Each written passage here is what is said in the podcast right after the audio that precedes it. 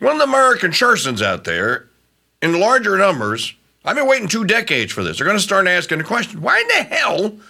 Wait. Let's combine a couple of news items here for a quick lesson, kiddies. What are they processing at this LNG plant, Calc 2, in Lake Charles, Louisiana? Natural gas. Um, what are they going to do with it after it's liquefied and after they process it and liquefy it, which is a very, a very volatile process? Um, it, it's it, I, I want to say that that plant cost 10, 12 billion dollars to build.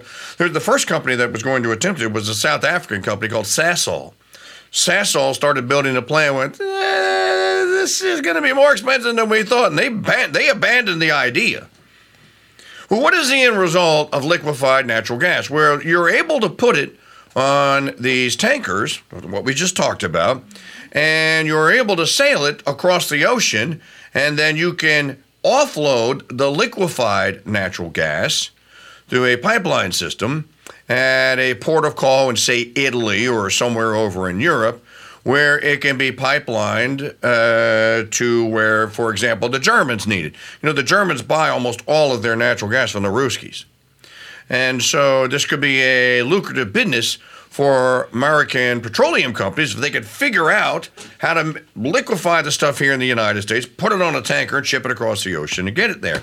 Now, you'd kind of need, because you know, you can blow this stuff up. if, if this stuff ignites, it is extraordinarily, as I understand it, again, I'm not a chemist, uh, but I, I have been told that it is extremely volatile that you know you, you're basically sailing a ginormous bomb around. But just to get to the point, so how would you ensure the safe passage of a LNG tanker carrier to from a U.S. port of call, probably out of uh, out of Beaumont, Port Arthur, or Lake Charles, Louisiana? That's where I believe the two plants are. Uh, well, you, the Navy You'd want the United States Navy to know where you were headed, what route you were going to take, and, you know, can the Navy kind of uh, aid and assist? That's what the Navy is actually for, just to, to make an example. Well, that's not what the Navy is being used for in the Persian Gulf. It's not why the Navy is in the Mediterranean. It's not why the Navy is in the Red Sea. Okay, well, what is the Navy doing there? The Navy is there in case we decide to start another shooting war.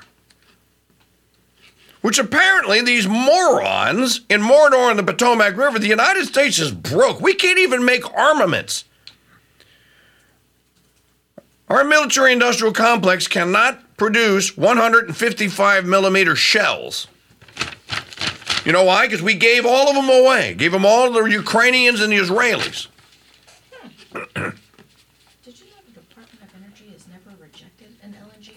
Okay, so um, uh, and by the way, just just to, to, to ratchet the intrigue up, on Friday the Biden regime comes out and said, "Nah, we decided we're not gonna we're not gonna permit your little uh, LNG production facility down Calc Two again in Lake Charles." It doesn't give any reason. There's environmental concern. No, there aren't.